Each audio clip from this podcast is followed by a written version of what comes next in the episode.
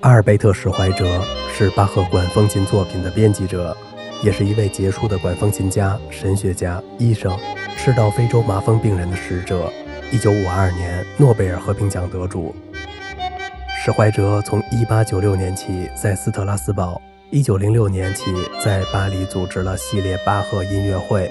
一九零五年，他出版了一部重要的巴赫传记，并且亲自翻译成德语。